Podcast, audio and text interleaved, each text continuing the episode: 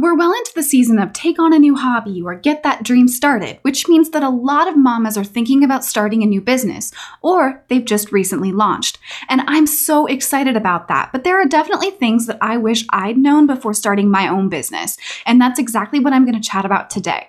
No matter where you are in your business journey, I'm pretty sure you'll get something out of this episode. Ready to get started? I know I am. Let's do it.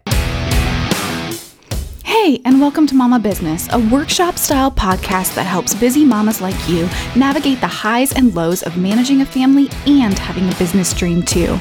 I'm your host, Sarah Brumley. I'm a wife, mama to three, and a hobby blogger turned business growth specialist. It's my job every day to help mamas grow, scale, and thrive in the online business world without sacrificing their family lives. Each episode features real life talk about home and business, coupled with actionable strategies you can implement immediately. No fluff necessary. So, if you are ready to create a bigger impact at home and in business, you are in the right place. This is Mama Business. Well, hey there, and welcome back to another episode of the Mama Business Podcast. I'm Sarah, your host, and I am so glad that you're spending some time with me today.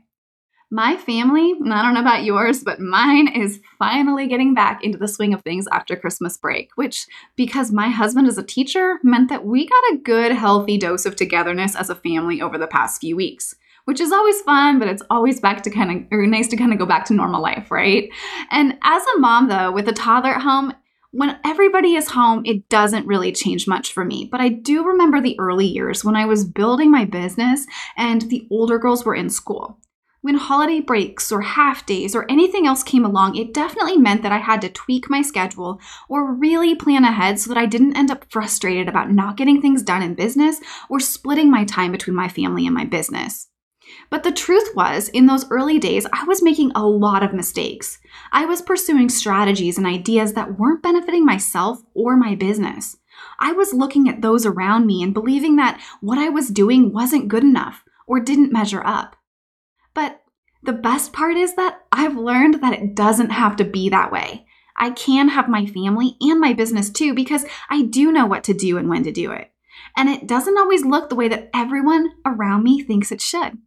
So that takes the guesswork out of planning my days, my weeks, and my months and allows for a significant amount of flexibility when it comes to school holidays and vacation times. My goal with this podcast is to help you find the same kind of freedom within your business as I've found in mine. So I'm hopeful that today's episode will really bless you as you consider how to navigate your current business going forward or how you might give yourself the opportunity to start your business endeavor without sacrificing your family or yourself as well.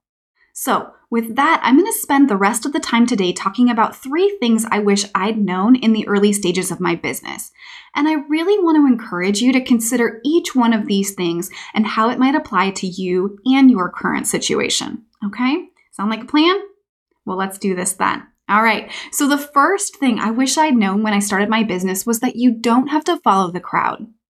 You can say no when everyone around you is saying yes. And this is really hard when you have business gurus, friends, and online marketing groups tell you that something is an absolute must do thing in order to see massive growth or expedite your results.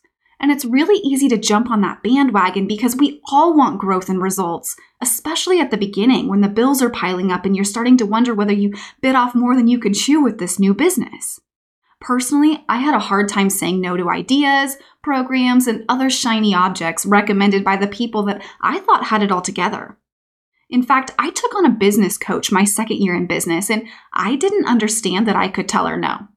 I mean, sure, in the back of my mind, I probably knew that it was my business and ultimately I had control, but the results she promised, if I would just do the things she recommended, seemed amazing.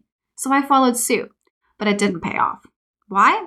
Well, because the things she wanted me to do took me so far outside my comfort zone. Not illegal or anything, just uncomfortable for me. And because I was uncomfortable, I wasn't engaged the way that I had been.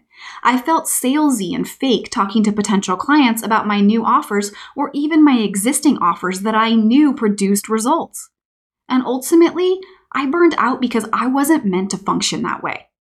And this can apply in so many ways, whether it's taking on a strategy that someone recommends or engaging a platform that someone recommends that just doesn't align with your mission.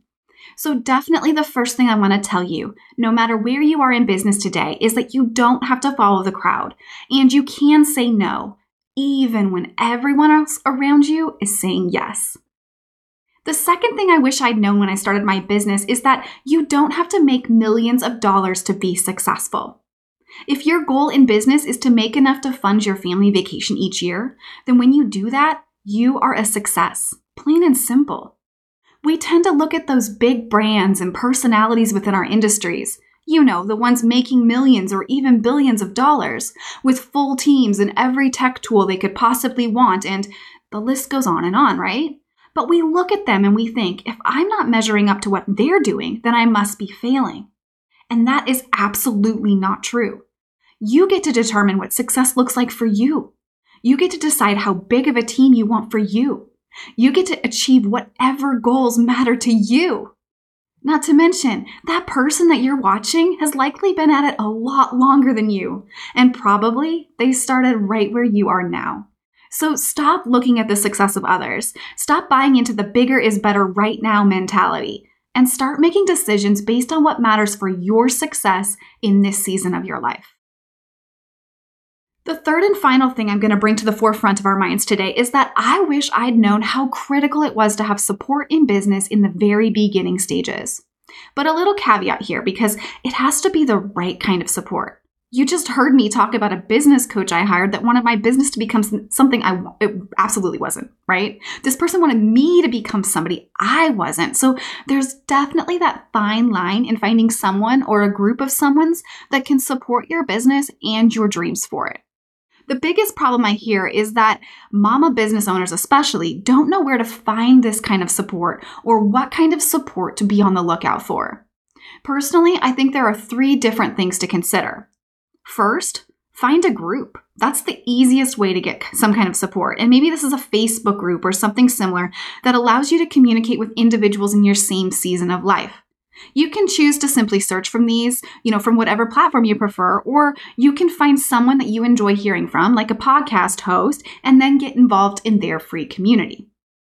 Secondly, you can find a coach. You could look for individual support in the form of a coaching program. This might be an individual program or a group program, but ideally it's someone that will help you work toward achieving the goals that you want to see in your business without making it something it's not. Once again, this might be somebody that you listen to or subscribe to on a regular basis that fits with the values and mission that you have for your life and business. And if you want to know about my coaching and mentorship program, you can find that in the show notes, okay? So, the third thing is to find some accountability, and I recommend joining an accountability group. This can be a group of people that you handpick and invite to meet you at a coffee shop each week, and you share your goals, your dreams, and troubleshoot the hard things. Or you might choose to join one that's facilitated by a leader that can help direct conversations and keep everyone on track. No matter what you choose, this accountability group should meet consistently and should be an overall positive environment for all of the participants. Personally, I recommend no more than four people so that you can all have a chance to share and receive feedback. It's unlikely that you're going to want to do all three of these at once, but definitely things to consider if you want to continue to grow and succeed in online business as a busy mama. Alrighty, so quick recap. The three things I wish I'd known when I started my business are first, you don't have to follow the crowd. You can say no when everyone else is saying yes. Secondly, you don't have to make millions to be successful. And third, you do need support, the right kind of support, and that can come in a variety of different ways. And that brings us to the action part of this episode. And we all know that action is where the dreams turn into the reality. And today's action step is that I would just love it if you would go back through these three things and just look at your business or what you are developing or thinking about developing as a business and really contemplate what you're going to do that might look different from the people around you, that um, might ha- involve different goals than what you see or what you have thought about in the past, or some ways that you can engage some additional support. And if you need some additional support at this point, kind of working through these things, I would love for you to jump into a mama business strategy session. And this is going to help you just clarify where you're going, clarify some of those goals, and troubleshoot any strategy or systems that you are having trouble with within your business. So definitely check that out at sarahbrumley.com slash strategy. Once again, that's sarahbrumley.com slash strategy. Now, I know from personal experience that I am much more likely to accomplish what I set out to do if I'm accountable to somebody. So either grab your strategy session. Once again, that's sarahbrumley.com slash strategy or DM me on Instagram at Sarah L. Brumley and let me know what you are going to do this week in order to set your business up for success going forward. Either way, mama, know that I am cheering you on always and have an amazing day. I'll chat with you again next time. Thank you so much for listening to this episode of Mama Business. If you liked the episode, please leave a review on the Apple Podcast app. It might seem like a little thing, but it makes a huge difference. And if you have any questions, want to request a podcast topic, or just want to connect, you can find me over on Instagram at Sarah L. Brumley. Remember, it is possible to have your family and your business dream too, as long as you know what to do and when to do it. This is Mama Business.